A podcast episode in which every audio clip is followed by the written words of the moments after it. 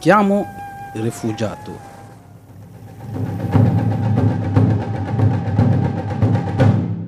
Mi chiamo Musa, vengo dal Mali. Sono arrivato in Italia nel 2014, quando avevo 21 anni. Quando stavo il paese mio facevo il meccanico. Vivevo in una grande città. Mio padre lavorava in un'officina molto importante dove facevano le manutenzioni delle macchine di governo. La mia mamma era un commerciante che andava in Senegal, il paese vicino, per prendere le cose da vendere.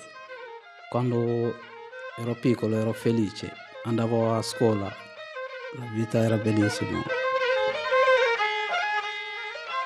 Il Mali della fine degli anni 90 è un paese relativamente tranquillo, uscito non senza fatica dagli anni turbolenti della lotta per l'indipendenza e dai sanguinosi colpi di Stato che hanno preceduto le prime elezioni democratiche della storia del paese nel 1992. Certo il Mali dei primi anni del nuovo millennio non è un paese ricco. Nel 2002 l'indice di sviluppo umano delle Nazioni Unite lo dà al 172 posto su 175 e i problemi irrisolti al proprio interno, in particolare con la minoranza Tuareg nel nord del paese, restano incombenti. Nel 2002 Mussa non ha ancora compiuto dieci anni e il nuovo presidente eletto quell'anno si chiama Amadou Toumani Touré. Il Mali che Mussa porta nel cuore è quello degli anni di pace, in cui anche nella sua città i rapporti umani sono improntati sui valori della solidarietà e della fraternità.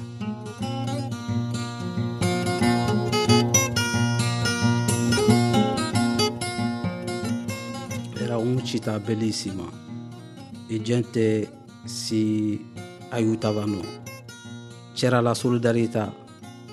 Mi ricordo un giorno, quando stavo male, non c'era mio padre e mia madre faceva il viaggio. I gente di quartiere mi hanno preso come se fosse nella loro famiglia, quindi questo è un esempio che non mi posso dimenticare.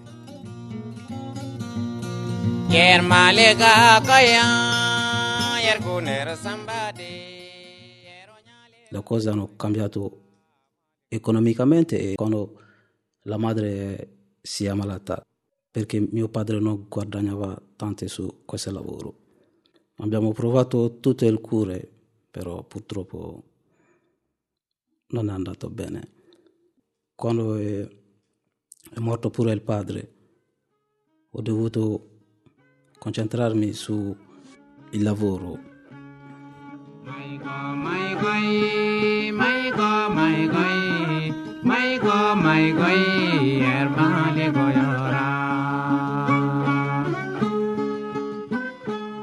Mussa, poco più che diciassettenne, ottiene un impiego nell'autofficina dove lavorava il padre, come apprendista. Uno dei tanti gesti di solidarietà che nella memoria di Mussa caratterizzano la sua comunità.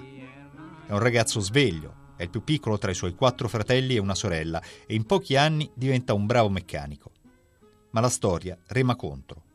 Il colpo di Stato del 22 marzo 2012 mette fine a un ventennio di relativa stabilità per il Mali. Il presidente, Amadou Toumani Touré, viene spodestato.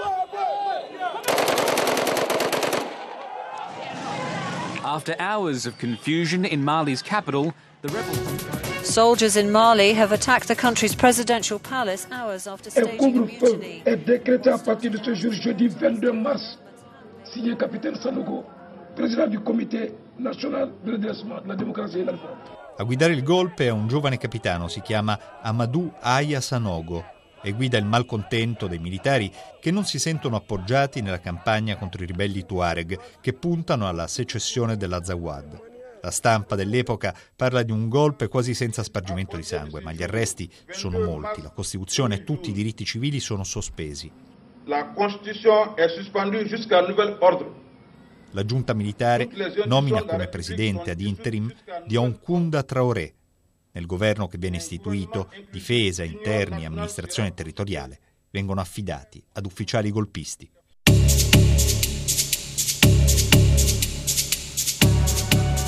Dopo il colpo di Stato hanno provato di arrestare tutti quelli che lavoravano con il governo e poi sono andato a quell'officina per prendere il datore di lavoro. Però lui non c'era, io c'ero quello giorno. Non sono riuscito a scappare. Mi hanno preso e mi hanno portato a un campo militare. Pensavano di avere delle informazioni. Dentro questo campo c'erano anche tante persone lì che lavoravano con il governo perché dico, dicevano che questi hanno rubato i soldi di, di Stato. E cosa volevano da voi? Mi chiedevano dove sta il datore di lavoro. Mi hanno torturato per avere delle informazioni, però io non sapevo niente. Però no, non si fidava, pensavano che non volevo dire niente. E questo capitava anche con le altre persone che erano nel campo? Sì, sì c'erano anche alcuni militari, quelli pro governo quando prendevano, portano tutti quanti lì e dormivano per terra perché non c'era, niente, non c'era letto, non c'era niente. Dentro lì non sapevo quanti giorni hai trascorso lì perché lì perdi la testa, ti picchiano, ti torturano, il cibo non, non, non, era, non era mangiabile. Ogni giorno prendevo qualcuno e poi alcuni non tornavano.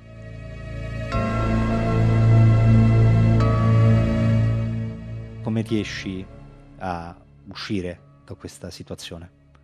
Un giorno un guardia era distratto, ho approfittato per scavalcare il muro e poi quando ho scavalcato questo muro ho camminato tantissimo, tipo 3-4 ore. Poi la prima casa che ho visto, sono entrato lì per chiedere loro aiuto e poi hanno chiamato il mio zio. Quando ha chiamato il zio, lui è venuto a prendermi e poi mi ha nascosto per qualche giorno e poi mi ha detto la tua vita è in pericolo, non puoi rimanere qui, perché quando stavo dentro questo campo hai visto tante cose, quindi non ti lasceranno, perché avranno paura che tu dici qualcosa.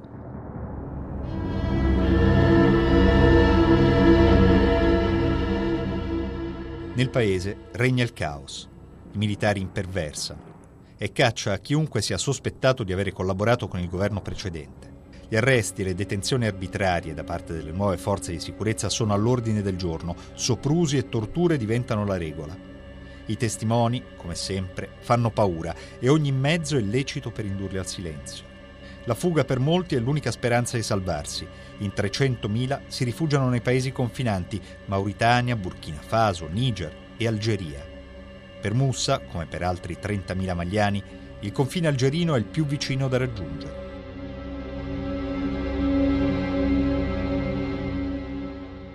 Cosa ricordi del, del, giorno della partenza? Cosa avevi con te? No, avevo un zaino, avevo due pantaloni e qualche maglietta. E poi il zio mi ha dato 15.000 sefa che vale 20-30 euro. C'avevo solo questo. E da quel momento cosa succede? Cosa pensavi di fare? Non sapevo cosa fare perché non conoscevo nessuno posto, non sapevo dove andare, non conoscevo nessuno. Ho girato, ho girato, ho girato e poi ho visto una moschea, sono entrato lì e poi ho pregato. Dopo la preghiera sono rimasto per riposarmi. E poi, quando ho conosciuto questa moschea, sempre vado, quando c'è orario di preghiera, vado lì. Dopo la preghiera rimango lì per riposarmi.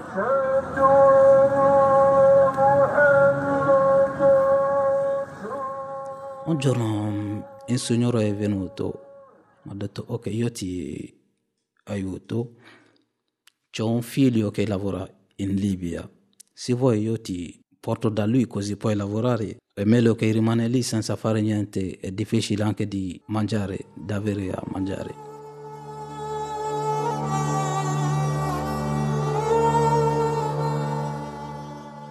Quando sono arrivato in Libia, un signore è venuto a mi cercare, mi ha detto che sono io che ti hanno mandato. Siamo andati dentro questa casa ho cominciato a lavorare un mese, due mesi, tre mesi. Che lavoro facevi? lav- facevo il lavoro di casa e poi dietro c'avevo le, animali, tipo le pecore. Davo da mangiare a questi e poi lavoravo dentro la casa. Non, non c'era gli orari dove comincia, non c'era gli orari dove finisci. Quando lui c'ha bisogno mi chiama, anche mentre dormivo mi, mi chiama, fai questo, fai questo.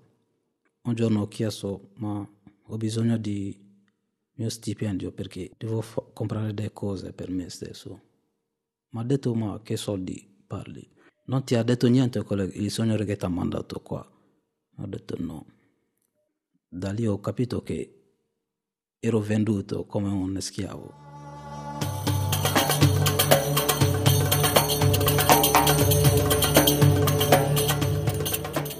Nel 2012 la Libia è un paese in preda all'anarchia.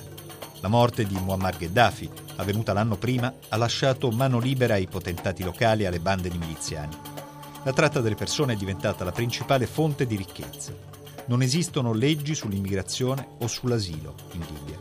I dati diffusi dall'Organizzazione internazionale per le migrazioni riferiscono di veri e propri mercati degli schiavi il borsino dei migranti prevede cifre variabili per la compravendita tra i 500 e i 1000 dollari se venduti subito dopo il loro ingresso illegale dai passeur. Per le bande criminali si tratta di un investimento lucroso. Il riscatto che viene chiesto per la loro liberazione si aggira intorno ai 7.000 dollari. Per le donne la cifra si alza parecchio, fino a 12.000 dollari. A pagare sono i parenti, cui vengono inviati i video e filmati delle torture inflitte ai prigionieri. Mussa è fortunato con l'aiuto di un altro immigrato maliano conosciuto casualmente, riesce a fuggire dal suo padrone e va ad alimentare la folta schiera di migranti senza documenti, ammassati in campi di fortuna ed esposti ad ogni abuso.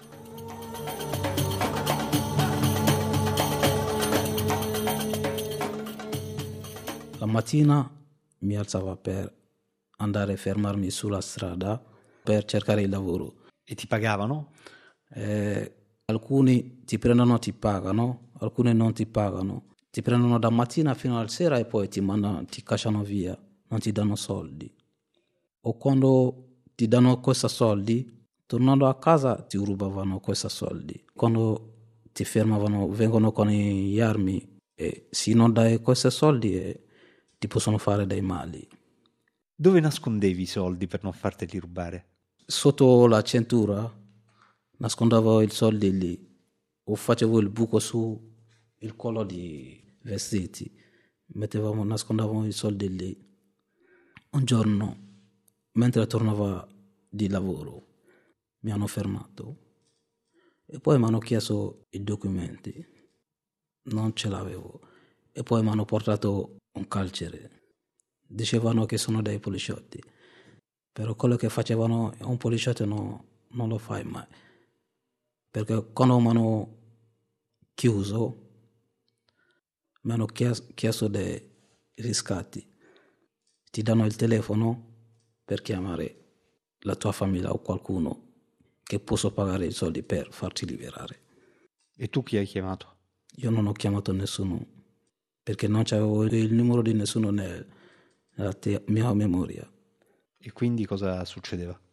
Sono rimasto lì e hanno visto che non potevo chiamare nessuno. Un giorno mi hanno liberato per me eh, era un miracolo perché quando non pagava questi soldi eh, ti fanno del male. Hai visto capitare a qualcuno questo? Sì, quando fai qualche giorno ti portano via, non lo so dove ti portano, però ti portano via, sicuramente per farti del male.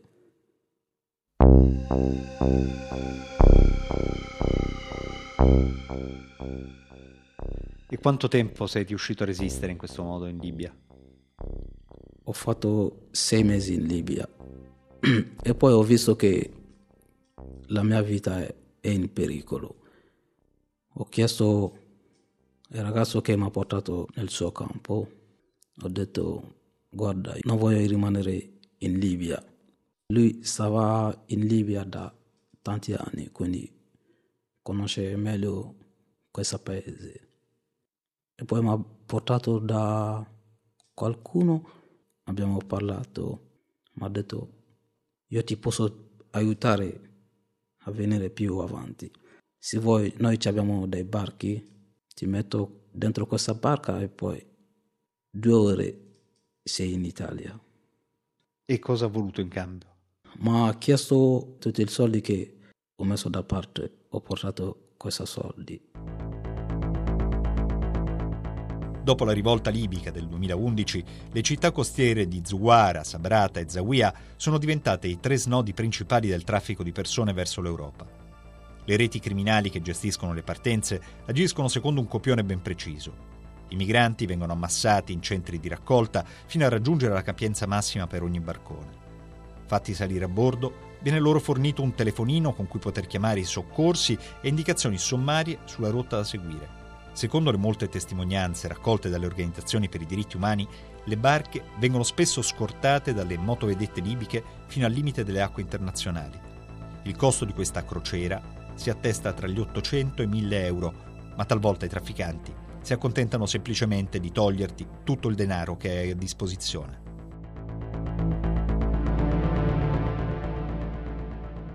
Cosa ti ricordi del, del giorno in cui ti hanno dato appuntamento e, e siete partiti verso il, verso il porto, verso, verso, il mare? Quando sono arrivato eravamo tre. Abbiamo salito su una macchina e poi siamo andati verso il mare. Quando siamo arrivati lì c'era una casa, era tipo 30-40 persone dentro questa casa e poi ogni giorno portavano due, tre persone, quattro persone. Dopo quanti giorni siete, vi hanno messo sulla barca? Dopo due settimane. Un, un mattina all'alba sono arrivati con eh, il furgone e poi hanno fatto salire il gente piano piano per portare sulla barca. E poi quando ho visto che non era la barca, era un legno, non volevo salire perché ho fatto tutto questo per salvare la mia vita e poi se salgo su questa è peggio. Non volevo salire, però c'erano altre persone che, come me che non volevano salire. Ho visto che hanno picchiato queste persone e poi legato queste persone e metto dentro. Io non, non avevo un'altra scelta che salire perché se non salgo mi picchiano e poi mi fanno salire per forza. Quanti eravate dentro questa, questa barca? Tanti, tantissimo. Quando sono salito mi hanno messo sotto che non c'era, non passava l'aereo e poi c'era anche il motore lì, quindi con il fumo di motore e poi non c'era l'acqua e Dopo qualche minuto mi sono svenuto. Chi, chi, è che guidava la barca? Hanno scelto qualcuno tra noi. Hanno chiesto chi sai, chi ha, ha già provato questo. E c'era un ragazzo e poi abbiamo avuto tante difficoltà perché non avevamo il GPS. E poi il telefono che avevamo per chiamare il soccorso questo telefono non lo so, è scaricato il credito è finito, non lo so come, ma questo telefono, anche questo non ci avevamo. Perché loro hanno detto dopo due ore siete salvi, ma abbiamo fatto due notti, quindi dopo qualche ore abbiamo avuto paura e poi abbiamo provato di chiamare il soccorso, il soccorso finché questo telefono non c'era più. E poi siamo rimasti così. In mare cosa, cosa, succede a un certo punto? E poi abbiamo cominciato, eh, abbiamo continuato con solo con i, i bussol fino alle tre di pomeriggio. Abbiamo visto la barca italiana che ci hanno salvato mi hanno fatto salire tutte. Ok, portalo là, portalo là. Ehi, mano dritta. Milano Evento Sar. Donne e bambini dietro la plancia. E a quel punto cosa hai pensato quando sei finalmente salito sulla barca che vi ha soccorso? Anche quando questa barca mi ha fatto salire, non credevo a niente ancora, perché dopo tutto questo che ho visto su questo viaggio era difficile di credere a qualcosa. E questa barca vi porta in Italia? In Sicilia.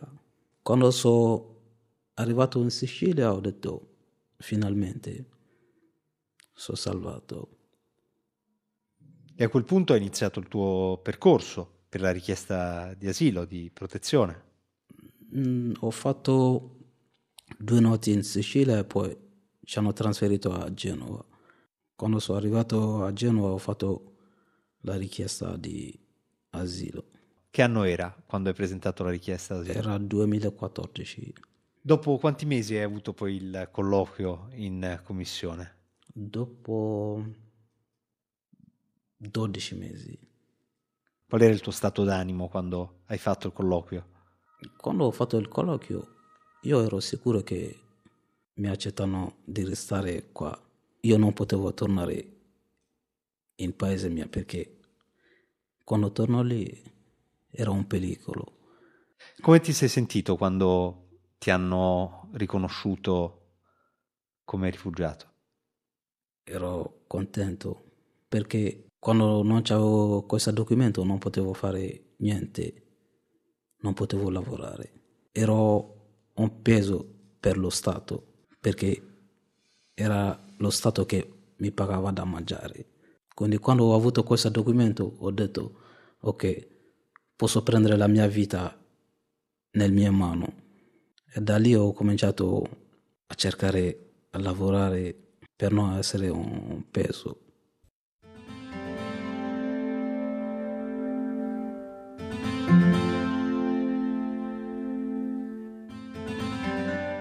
Rendersi indipendente, prendere in mano il proprio destino.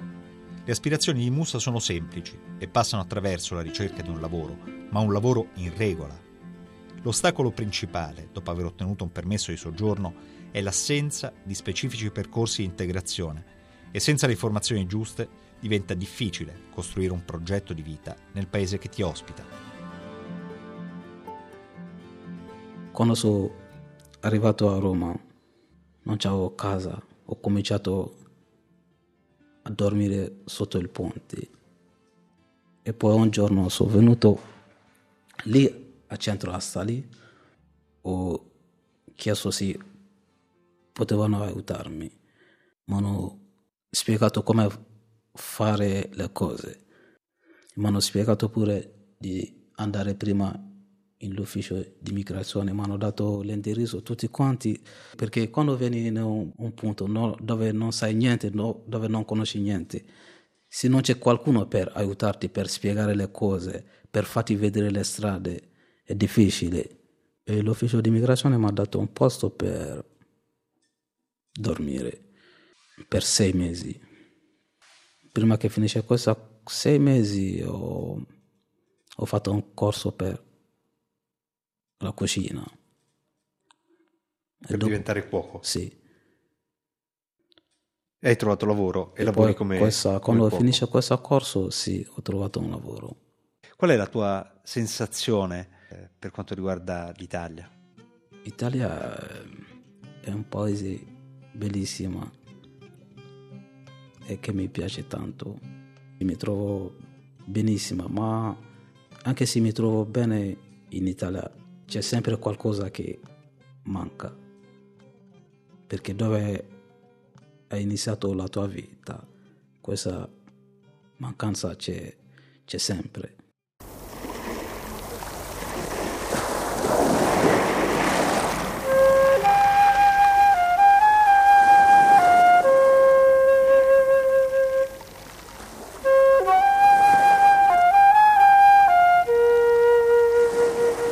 Chiamo rifugiato, mi chiamo Musa.